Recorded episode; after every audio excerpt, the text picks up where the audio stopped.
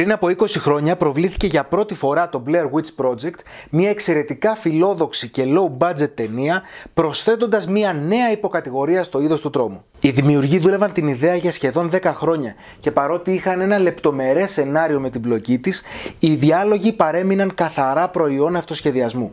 Η ιδέα ήταν απλή. Μια παρέα τριών κινηματογραφιστών ξεκινάει ένα οδηπορικό στο δάσος του Μέριλαντ για να γυρίσει ένα ντοκιμαντέρ για το θρύλο της μάγισσας του Μπλερ. Αν ήταν ακόμα μια συμβατική ταινία τρόμου, θα έκανε casting τους ηθοποιούς, θα τους έδινε το σενάριο ε, και οι κινηματογραφιστές υπό τις οδηγίες του σκηνοθέτη θα γύριζαν τα πλάνα. Ο Εντουάρντο Σάντσες και ο Ντάνιελ Μάιρικ όμως είχαν οραματιστεί ένα νέο είδος ταινίας τρόμου. Αυτό που γνωρίζουμε σήμερα ως found footage.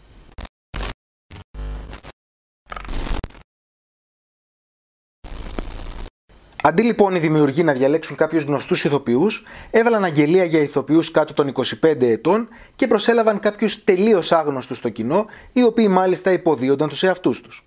Όπως υποδεικνύει και το είδος found footage, το τελικό προϊόν είναι οι κασέτες τις οποίες υποτίθεται ότι βρήκαν κάποιοι στο δάσος, οι κασέτες οι οποίες ήταν γυρισμένες από αυτούς τους κινηματογραφιστές. Οπότε ο καλύτερος τρόπος να φαίνεται κάτι τέτοιο φυσικό θα ήταν να τραβήξουν οι ίδιοι αυτές τις σκηνές. Και οι δημιουργοί μάλιστα το πήγαν λίγο παραπέρα. Για την ακρίβεια αρκετά παραπέρα. Έδωσαν στους ηθοποιούς μια γενική ιδέα για το τι θα γίνεται στην ταινία, τους έμαθαν και πέντε πράγματα για το πώς να γράφουν βίντεο και ήχο και τους έστειλαν μόνους τους στο δάσος. Είχαν ήδη μαρκάρει με GPS τα locations στα οποία θα έπρεπε να γυριστούν τα πλάνα και τους είχαν αφήσει μάλιστα και σκηνοθετικές οδηγίες μέσα σε κουτάκια από φιλμ, ξεχωριστές για τον καθένα και με την οδηγία να μην τις συζητήσουν μεταξύ τους. Για παράδειγμα, όταν ήταν να ξυπνήσουν και ένας από αυτούς να έχει εξαφανιστεί, αυτός είχε την οδηγία να σηκωθεί μέσα στη νύχτα όταν οι άλλοι θα κοιμούνται και να φύγει. Και αν κάποιος ξυπνούσε εκείνη την ώρα και τον ρωτούσε που πάει, να του πει ότι πάει απλά για κατούριμα. Το αποτέλεσμα ήταν πραγματικά πρωτοφανές και το Blair Witch Project με το πρωτότυπο ύφος των πλάνων του και με τους αυτοσχεδιαστικούς του διαλόγους έμεινε στην ιστορία ως μία από τις πιο εμβληματικές ταινίες τρόμου. Jesus Christ. That's fucking creepy. Σε συνδυασμό με τη viral διαφημιστική καμπάνια της ταινίας που προσπαθούσε να σε πείσει ότι όντως έχουν χαθεί αυτοί οι τύποι και όντως η ταινία είναι η κασέτα που βρέθηκε, πέτυχε πραγματικά να καθυλώσει το κοινό και να συζητηθεί ως ολίγες. I am so, so sorry for everything that has happened. Μετά την επιτυχία του Blair Witch Project, αρκετές ήταν οι ταινίες που προσπάθησαν να τη μιμηθούν, με γνωστότερη ίσως το Paranormal Activity. Παρουσιάζοντας το δικό του found footage, το Paranormal Activity έχει την κάμερα στημένη πάνω σε τρίποδο και καταγράφει τα όσα συμβαίνουν στους πρωταγωνιστές την ώρα που κοιμούνται. Επίσης και εδώ οι ηθοποιοί, ακολουθώντας την τεχνική του λεγόμενου retro scripting, δεν είχαν συγκεκριμένους διαλόγους, είχαν μια γενική ιδέα και αυτοσχεδίαζαν πάνω σε αυτήν.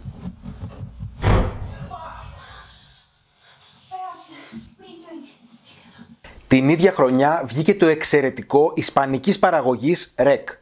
Αυτή τη φορά η υπόθεση επικεντρώνεται σε μία ρεπόρτερ και στον κάμεραμάν της που καλύπτουν μία διάσωση της πυροσβεστικής σε μία πολυκατοικία στη Βαρκελόνη που εξελίσσεται σε zombie outbreak. Στην περίπτωση του REC μπορεί να είχαμε μεν το σκηνοθέτη δίπλα στους πρωταγωνιστές, όμως είχαμε και εδώ την τεχνική του retro scripting που απέδωσε σε πολύ μεγάλο βαθμό.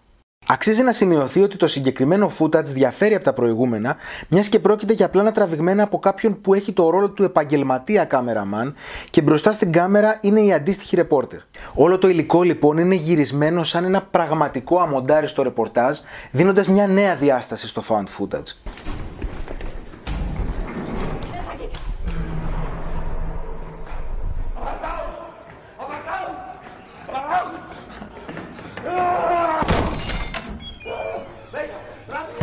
Μια επίσης εξαιρετική ταινία που χρησιμοποιεί αντίστοιχες τεχνικές είναι το Noroi The Cares από την Ιαπωνία.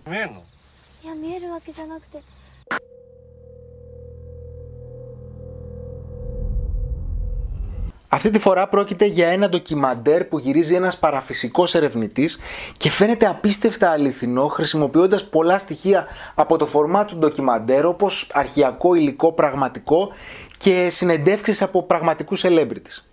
Μιας και πρόκειται βέβαια για κάτι που παρουσιάζεται σαν ντοκιμαντέρ στην ολοκληρωμένη του μορφή, θα λέγαμε ότι ταιριάζει περισσότερο στο είδος του mockumentary, με το οποίο θα ασχοληθούμε σε ένα από τα επόμενα επεισόδια. Μια πολύ αξιόλογη προσπάθεια είχαμε και σε ευρωπαϊκό έδαφος στο είδος του found footage με τον ορβηγικό Troll Hunter.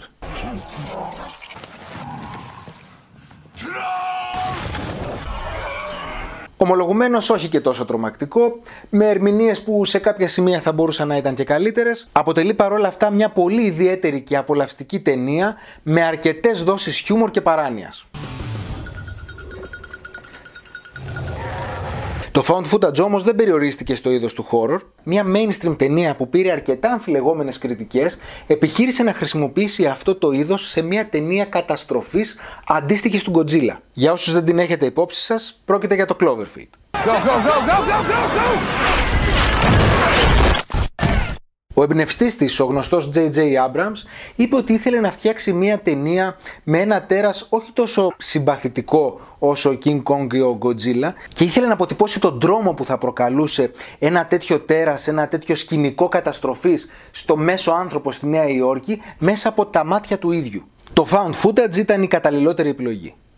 Λιγότερο αυθόρμητο και αυτοσχεδιαστικό από τους προκατόχους του, αυτή τη φορά το Cloverfield έκανε τη διαφορά σκηνοθετικά, καθώς καταφέρει να συντονιστεί ακριβώς με την ψυχολογία του ανθρώπου της διπλανής πόρτας που βιώνει την απόλυτη καταστροφή από τη μία στιγμή στην άλλη.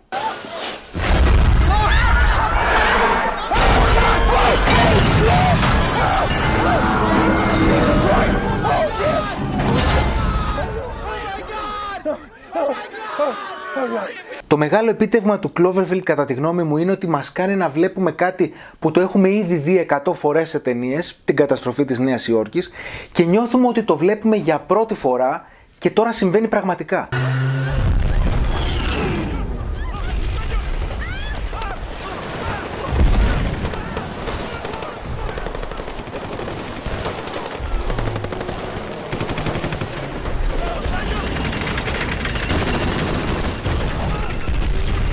Και το πετυχαίνει καδράροντας τα έντρομα γεμάτα αγωνία πρόσωπα των πρωταγωνιστών σε στενάκια και υπόγειες σύραγγες με ελάχιστα πλάνα της ίδιας της πόλης.